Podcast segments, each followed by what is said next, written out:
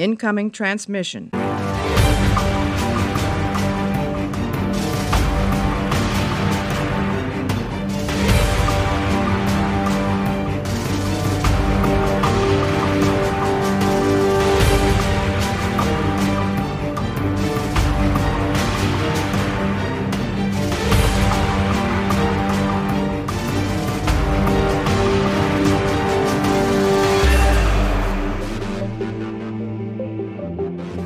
Hallo und herzlich willkommen zu Auf eine Kippe, mittlerweile Folge 4, die zweite, die wir in Folge aufnehmen. Hallo Mario, wie geht's dir? Hallo Chris, so wie vor 20 Minuten. Ja, Ziemlich schlecht, ich muss dich ertragen. Ihr kennt das Format 20 Minuten, keine Vorbereitung, eingelostes Thema von bunten Zetteln, die wir vorher geschrieben haben. Sie rascheln, hört ihr das? Toll. Ich nehme einen raus, einen grünen oder orangen, Mario? Äh, Pink bitte. Ich habe keinen Pink, ich habe bloß grün oder orange. Dann orange. Orange, okay. Dann nehme ich den hier. Mal gucken, ob ich diesmal mehr zu sagen habe. Uh, das wird spannend, Mario. Ich glaube, da müssen wir eine Doppelfolge draus machen. Zeitreisen. Wohin würdest du reisen und warum? Hm. Würdest du durch die Zeit Das reisen wollen? Ja. Oder wäre dir das zu viel Aufregung? Nein, jetzt müsst, müsste man wieder erstmal genau wie bei der, der Frage nach dem, was würdest du auf einem Planeten mitnehmen, brauchen wir jetzt wieder ein bisschen, um in Gang zu kommen. Wollen wir, wollen wir dieses ganze, wollen wir dieses ganze ähm, Ding mit äh, Zeitreisedilemma und Zeitschleifen und sowas umgehen, indem wir einfach so einen Spectator-Modus benutzen? Also du Nein. kannst, du kannst in die Zeit reisen und kannst dir das angucken, Nein. ohne was zu Nein, verändern. ich möchte, wenn auch was ändern. okay, okay, das wird spannend.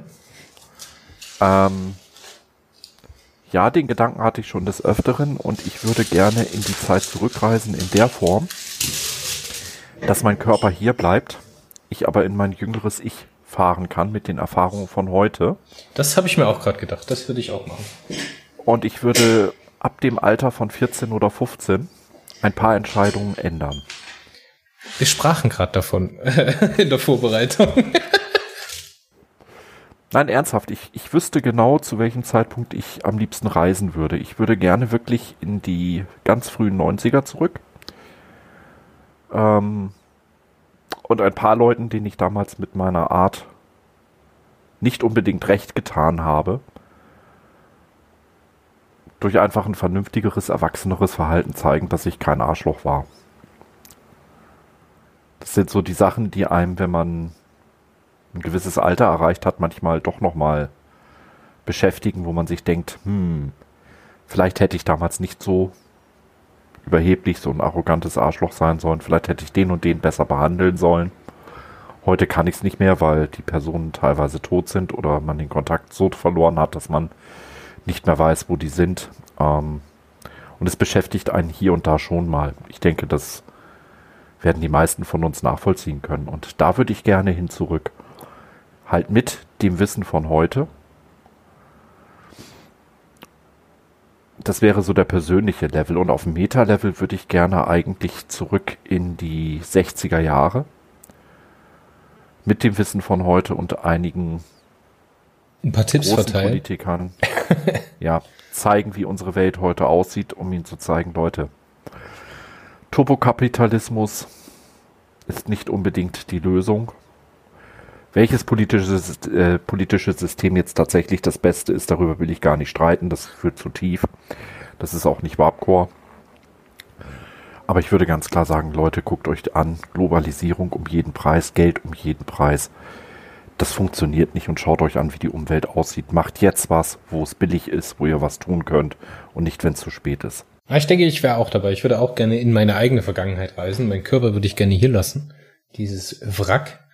Und äh, würde einfach nochmal bei so, ja, so 10, 11 Jahren, wenn man schon nachdenken kann, ähm, neu einsteigen mit meinem Wissen von jetzt und einfach nochmal an ein paar Stellen, wo ich falsch abgebogen bin und wo ich mich falsch verhalten habe, vielleicht sogar, wo ich mir für später auch ein Bein gestellt habe, ähm, hätte ich mich einfach nochmal anders verhalten. Ganz eigennützig, muss ich sagen. Zu meinem eigenen persönlichen Vorteil. Und wenn wir den Spectator-Modus mal nehmen, den du erwähntest, jetzt gehen wir mal davon aus, wir können nur Zuschauer sein. Es gäbe Sachen in der Vergangenheit, die mich interessieren. Ich möchte aber nicht in die Zukunft reisen. Nee, es geht, ja, es geht ja bloß, Es geht ja bloß in die, äh, in die Vergangenheit erstmal. In die Zukunft können wir ja später nochmal drüber reden. Aber wir sind ja mit der Vergangenheit noch nicht fertig, oder? Was würdest du dir denn gerne mal anschauen? Den Bau der Pyramiden? Um mal rauszukriegen, wie das funktioniert hat? Ja, um ein bisschen Sicherheit reinzukriegen. Ähm, gewisse griechische Mechanismen, die heute keiner mehr kennt, wo man darüber über den Sinn und Zweck der Sachen rätselt.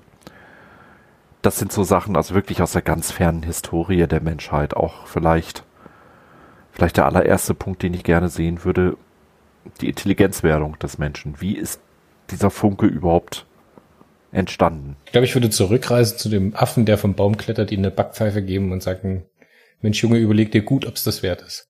Ja, so ungefähr. so ungefähr, ja. Dass man einfach mal hingeht und Lucy sagt, Alte, bist du dir sicher, dass das echt eine intelligente Entscheidung ist? Muss das jetzt sein? Muss das jetzt sein? Oder kannst du nicht einfach Affe bleiben? Ja gut, Affen sind wir ja heute noch alle, also da hat ja, sich ja nicht ja. wirklich was geändert. Wobei das den Affen herabwürdigt. Affen sind für mich intelligenter als Menschen. In vier, vier, viereinhalb, viereinhalbtausend Re Jahren relevanter Menschheitsgeschichte, was würdest du dir gerne angucken für, außer den Bau der Pyramiden? Ich glaube, ich würde mir ganz gerne die französische Revolution angucken. Nein. Nein? Wieso nicht? Nein. Ist das, das spannend? Die ist mir zu, ja, die ist mir zu gut dokumentiert. Mich interessieren halt wirklich die ganz, ganz frühen historischen Sachen, über die wir heute noch rätseln können. Ähm, wie gesagt, Bau der Pyramiden, Bau äh, von gewissen griechischen und ägyptischen Mechanismen. Ich würde gerne mal wissen, ob die Griechen äh, oder die Ägypter damals, wie man ja heute schon sehr stark mutmaßt, sowas wie Elektrizität kannten durch diese Kartoffelbatterien. Die Wahrscheinlichkeit ist relativ hoch auch ohne die Präastronautik, diesen für mich persönlich nicht unbedingt ernstzunehmenden Wissenschaftszweig, oh, Wissenschaft dazu zu sagen, fällt mir schon schwer, äh, zu bemühen. Ja, und vielleicht so ein paar Sachen aus dem Mittelalter, das ein oder andere mir mal angucken. Aber die, die Versuchung, dort einzugreifen, wäre dann entsprechend auch hoch.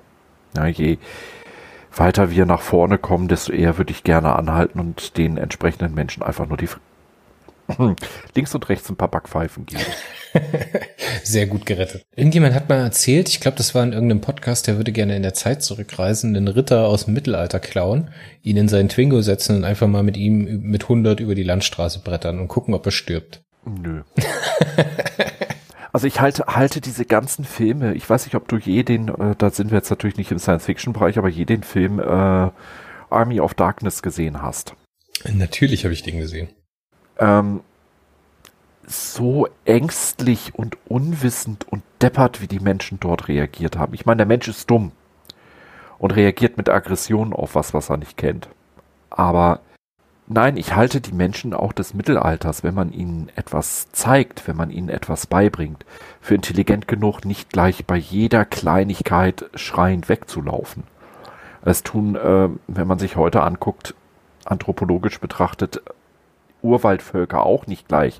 Ja, sie zucken zusammen und fühlen sich bedroht von der Kamera. Das ist richtig. Aber sie laufen nicht schreiend weg. Was wir sterben nicht vor Angst. Was mir gerade noch einfällt, ich würde gerne ähm, unberührte Ureinwohner, also wirklich unberührte Ureinwohner mal so zuschauen oder mal gucken, wie es bei denen gelaufen ist. Zum Beispiel vor Kolumbus in Amerika oder äh, in Südamerika oder meinetwegen vor den Römern bei den Kelten. Finde ich total spannend. Oder die Wikinger mal wirklich so. Alleine wie das gerochen haben muss, ey, das muss doch bestimmt erdig gewesen sein. Ja, aber ich denke auch, wenn ich, wenn ich so ein bisschen zurück überlege, wenn, wenn du heute so, gibt's ja doch durch, durchaus noch Urwaldvölker, die sehr, sehr wenig Kontakt zu Menschen haben. Ich möchte auch manchmal behaupten, dass trotz aller, ja, ich, da kenne ich wieder nur das englische Wort, trotz aller Hardships, also trotz aller Probleme, die die Menschen damals gehabt haben mögen, das Leben vielleicht auf eine gewisse Art und Weise auch glücklicher war. Auf eine andere Art und Weise glücklich, als wir es heute vielleicht verstehen mögen. Aber eher im Einklang mit sich selber und der Natur. Ja, eher bei sich, ne? Ja, das stimmt schon. Ja. Und Zukunftsreisen, das muss ich einfach auch erwähnen. Also Zukunftsreisen möchte ich. Nein, ich möchte die Zukunft nicht sehen. Ich möchte die Zukunft nicht wissen. Weil in dem Augenblick, wo du was über die Zukunft weißt, hast du ein prädestiniertes Universum. Und damit ist der gesamte freie Wille, jede Entscheidung, die wir treffen, im Endeffekt nicht unsere Entscheidung, sondern vorgegeben von der Zeit. Und damit wäre es prädestiniert. Also damit was, wäre unsere was gesamte Existenz witzlos. für den Hörer, was Mario gerade meint, den Unterschied zwischen behavioristischen Entwicklungen, ne, also allein durch sich heraus in einer Umwelt sich zu entwickeln, ohne Vordeutung oder Vorwissen und Prädestination im Sinne von Schicksal, also dass man jetzt schon praktisch das Wissen hätte, wie es in 500 Jahren aussieht und darauf ungewollt oder halt prädestiniert zuarbeitet. Ähm, Finde ich eine interessante, finde ich echt eine interessante Idee, weil in der Science Fiction gibt es ja zwei grundlegende, echt problematische Fragen. Das erste ist eigentlich gar keine Frage, das erste ist ein Problem. Was passiert, wenn der Mensch herausfindet, dass er nicht alleine im Universum ist? Oder was ist, wenn diese Frage beantwortet wird, gibt es anderes intelligentes Leben, ja oder nein? Wenn es das gibt, was passiert? Oder wenn die Frage verneint wird, was passiert? Können wir darüber vielleicht mal ein bisschen spekulieren? Auch brauchen wir eigentlich nur auf Arthur C. Clarks äh, Satz unterbrechen. Es gibt zwei Möglichkeiten. Entweder wir sind alleine im Universum oder wir sind es nicht. Beide sind gleichermaßen erschreckend. Ja, ja, ja. Was passiert dann, ne? Die ganzen Religionen, die funktionieren dann natürlich nicht oder eben doch. So, wenn der Mensch jetzt aber herausfindet, dass er das einzig intelligente Wesen in der, in der, in der, ganzen Universum ist, dass es nichts anderes gibt, außer Mikroben und vorentwickeltes Leben oder sonst was, das muss anderes Leben geben. Das ist ja, und es müsste eigentlich auch, das ist das Problem der Unendlichkeit in der Statistik, ne? Es ist dann immer eine 1-0, eine binäre Entscheidung. Es gibt auch irgendwo intelligentes Leben. Das ist zumindest meine feste Meinung. So. Dann müsste der Mensch aber herausfinden, wenn er sagt, nein, es gibt kein intelligentes oder anderes intelligentes Leben, dann hat jede unserer Handlungen eine wesentlich höhere Verantwortung zu tragen als vorher. Und das finde ich eine absolut krasse Idee. Was passiert mit dem Menschen, wenn er herausfindet, er ist das einzige intelligente Wesen im Weltall? Das wäre aber ein anderer Podcast. Das wäre nicht Zeitreise. Das wäre nicht Zeitreise, aber das Notier's ist. dir bitte mal. Ja, ja, das müssen wir uns echt mal notieren. Da müssen wir mal, da brauchen wir aber irgendeinen Schlauen, da brauchen wir irgendeinen Professor oder sowas. Also schon mal nicht mich. Jetzt habe ich aber meine zweite grundlegendes Problem. Ach, jetzt habe ich es vergessen, verdammt. Mach du mal bitte weiter. Ich muss erstmal einen Schluck, Schluck Denksaft trinken. Ich würde jetzt einfach wirklich, um auf das Thema Zeitreise zurückzukommen, weil das andere führt uns einfach in Bereiche, die mit Zeitreise nichts mehr zu tun haben. Ähm, ich finde die Lösung, wie sie in Perry Roden, aber auch bei Stephen King gemacht wurde, in Der Anschlag, sehr liebenswert. Ähm, Zeitreisen sind dort möglich. Zeitreisen können auch Zeitparadoxen. Also ich kann selber meinen Vater umbringen, ohne selber zu sterben, aber ich bringe meinen Vater um und er wird mich nie zeugen. Ich erschaffe eine parallele Realität, eine parallele Zeitlinie. Ähm, diese Möglichkeit finde ich eigentlich gar nicht schlecht. Ähm, ich kann den Zeitstrahl aber wieder diese Änderung jederzeit wieder rückgängig machen. Jedes Rumfuschen am Zeitstrahl erfordert unheimlich viel Energie. Bei Perry Roden heißt es einfach, ähm, es geschieht, weil es bereits geschah. Du kannst also eigentlich gar kein Zeitparadoxon machen. Wenn ich also versuche, mich selber umzubringen, also bevor ich gezeugt werde, dann wird das nicht gelingen, weil sich die Zeit gegen Veränderungen wehrt. Bei Stephen King hat man es in der Anschlag ein bisschen anders gemacht. Da soll das Kennedy-Attentat verhindert werden, um es ganz kurz zu sagen. Und diese Verhinderung gelingt. Allerdings hat der Hauptakteur des Buches dabei so viele, ja, die Zeit versucht ihm so arg ein Bein zu stellen. Das ist einfach schon nicht mehr heilig. Also die Zeit wehrt sich gegen jede Änderung. Und vielleicht müsste man einfach als, auch als Mensch einfach erstmal verstehen, was Zeit ist. Gibt es Zeit denn nämlich überhaupt? Physikalisch gesehen gibt es sie nämlich nicht. Du hast gerade was Wesentliches genannt. Zeit wehrt sich, ne, gegen eigene Änderungen. Das sind jetzt natürlich alles Gedankenkonstrukte unserer Fantasie. Aber Zeit ist ja für uns nichts Greifbares. Ne? Es ist einfach da, es vergeht. Und die Vorstellung, die wir haben, in der Zeit vor und zurück zu reisen, ist ja eigentlich nicht machbar. So, man hat zwar nachgewiesen, dass man die Zeit für einzelne Partikel beschleunigen kann oder schneller ablaufen lassen kann, aber da diesen Schritt hinauszugehen und diese, diese, diese, äh, ja, Ebene zu durchbrechen und sich frei zu verschieben darin, das ist natürlich auch ein bisschen Fantasterei. Was heißt ein bisschen Fantasterei, aber das ist Fantasterei. Warum ist das trotzdem so faszinierend für uns? Zeitreisen. Ist es das, was uns ändern zu können? ja, es ist einfach, dass es für uns ein Gedankenspiel, was uns geistig beruhigt, was uns die, ja, dieses Gefühl von Machtlosigkeit gegenüber falschen Entscheidungen, die wir getroffen haben, ein bisschen mildert. Oder ist es ein Ausdruck von der menschlichen Hybris, die hier neben von uns wohnt? Also die eigene Übersteigerung, die eigene Welten, Weltenlenkerei, ne? Perry Roden ist ja, ja auch nichts anderes. Sicherlich mit. Ähm, jetzt muss man halt einfach mal sehen, wie, wie Stephen Hawking das in, in A Brief History of Time mal etwas äh, sehr simplifiziert darstellt. Sehr interessantes Buch. Ähm, wir Menschen leben auf einem Zeitstrahl. Wir wissen, wir werden aber nie feststellen können, ob der vorwärts oder rückwärts gerichtet ist. Wir könnten also auf einem rückwärts gerichteten Zeitstrahl leben. Das heißt, ähm, wir stecken uns hinten in den Popo was rein und oben kommt der Apfel wieder raus. Und wir würden es trotzdem als Vorwärtszeitstrahl empfinden. Das heißt, wir können universal gesehen eigentlich sogar in einer Rückwärtszeit existieren. Wir würden es trotzdem als Vorwärtszeit wahrnehmen. Das meine ich mit diesem Problem der Relativität. Ne? Also Dadurch, dass wir, dass wir keinen Schritt zurückgehen können und das System von außen betrachten können, können wir nicht nachweisen, was Zeit eigentlich ist und wie Zeit funktioniert. Und ob wir meinetwegen das, was wir als Zeit wahrnehmen, überhaupt so ist. So ganz, ganz, ich ganz, ganz nicht, großes Problem. Weil, wie die Physiker halt auch immer wieder feststellen, Zeit existiert so in dem Sinne eigentlich gar nicht. Zeit ist ein Gedankenkonstrukt von uns Menschen. Zeit ist eigentlich nur die Wahrnehmung einer räumlichen Versetzung. Ähm, um es ein bisschen genauer zu sagen, wenn ich, wenn ich eine Woche in der Zeit zurückreisen würde, wäre ich im luftleeren Raum. Da ist unser Sonnensystem bereits nicht mehr. Es ist weitergereist. Um ein paar hunderttausend Kilometer.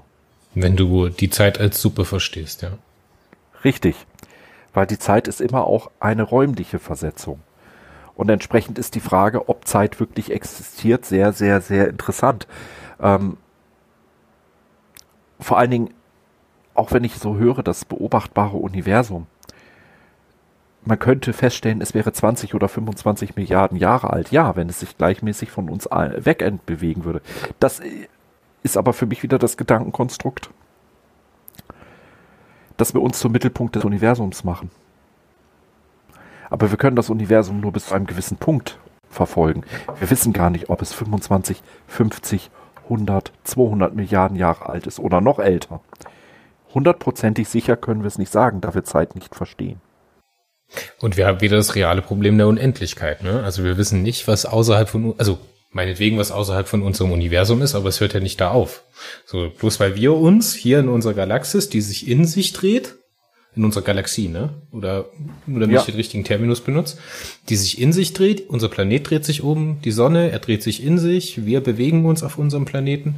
Das heißt noch nicht mal diese Bewegung der eigentlichen Materie oder den Punkt in, im Zeitbezug, ne, können wir verstehen, weil wir auch da wieder das System nicht ganzheitlich erfassen können. Aber Verständnis, Verständnis von Zeit in, als Beziehung zwischen Materie und einer einer Position in einem, in einem Bezugssystem ist eigentlich eine sehr, sehr angenehme Vorstellung, weil das macht es ein bisschen fassbar. Wir können alle verstehen, die Erde dreht sich. Das heißt, selbst wenn wir heute auf unserem Stuhl in unserem Büro sitzen und einen Podcast aufnehmen, heißt es das nicht, dass wir morgen, wenn wir auf diesem Stuhl sitzen und wieder einen Podcast aufnehmen, uns am selben, an derselben Position befinden. Weil unser Sonnensystem dreht sich, die Galaxie dreht sich, das Universum dreht sich oder sonst was, dehnt sich aus, fällt zusammen, hoch und runter, links und rechts. Dementsprechend ist es halt noch viel abstrakter, wenn wir das auf die, auf die äh, Beziehung von Materie zu Position in einer bestimmten Verlauf zueinander, also morgen, übermorgen, überübermorgen. Ne? Ja, schwierig. Da gab es mal einen sehr kann, schönen warte mal, ich, ich, ich habe noch eine Frage. Wenn Odo, Odo kennst du, ne, aus DS9? Ja, ja. Du weißt, wie der gefunden wurde, freischwebend im Universum? Ja. Ne? Hat der Zeit wahrgenommen? Nein.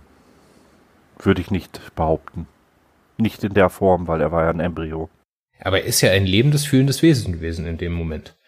Das heißt, ist das jetzt Lebend ähnlich? Und fühlend, ja, aber nicht zur Selbsterkenntnis fähig. Das war er zu der Zeit nicht. Und ohne Selbsterkenntnis auch keine Wahrnehmung der Zeit in dem Sinne.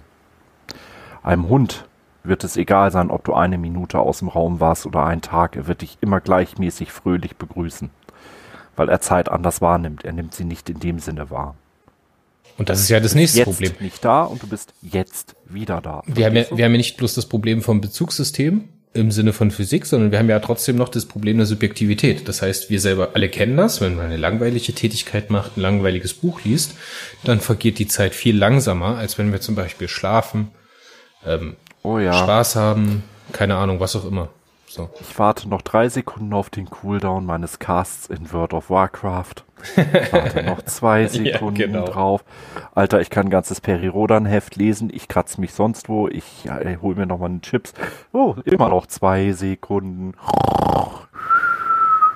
Mario, wir brauchen für den großen Zeitreisen-Podcast auf jeden Fall irgendjemanden, der uns das mal endlich erklären kann, was eigentlich Zeit ist. Oder was Zeit es, sein könnte. Äh, hier auch wieder mit Hawking fast erklären. Es gibt ja die Tachyonen. Tachyonen sind, äh, sind äh, also unsere Partikel bei uns. Je mehr Energie du ihnen zufügst, desto schneller bewegen sie sich. Tachyonen, je mehr Energie du, du ihnen gibst, desto langsamer werden sie. Die existieren also außerhalb unserer Wahrnehmung. Sie sind nicht nachweisbar, weil sie extra universell quasi existieren. Und daraus hat Hawking mal abgeleitet, ähm, unsere gesamte Materie. Materie ist nichts anderes als erstarrte Energie. Uff. Und Energie ist nichts anderes als erstarrte Zeit. mhm. Wenn ich ihn denn richtig verstanden habe, weil das geht dann doch in Bereiche, wo mein Mathewissen ein wenig anfängt, schwammig zu werden. Und wo, glaube ich, selbst ein Harald Lesch und ähm, andere große Köpfe unserer Zeit ihre Augen zuklappen und sagen, okay, Hawking, ich verstehe dich nicht. Mario, ich habe dich ganz rüde unterbrochen bei dem Punkt, den du anbringen wolltest. Das war der Punkt. Das war der Punkt schon. Mario, unsere 20 Minuten sind rum. Ich würde mit dir gerne noch äh, Wochen über das Thema sprechen. Aber du kennst die Regeln, keine Recherche, zufälliges Thema, 20 Minuten. Ja, Den Zeitreise-Podcast machen wir auf jeden Fall nochmal. Das schreibe ich mir auf meine Liste. Ähm, dann bist du und heute für dran. die gell? Zeitreise der Zuhörer würde ich sagen, ähm, spult einfach mal zurück an den Anfang und hört es nochmal. Dann habt ihr auch eine Zeitreise. In dem Sinne, sagt Tschüss, Chris. Tschüss, Chris.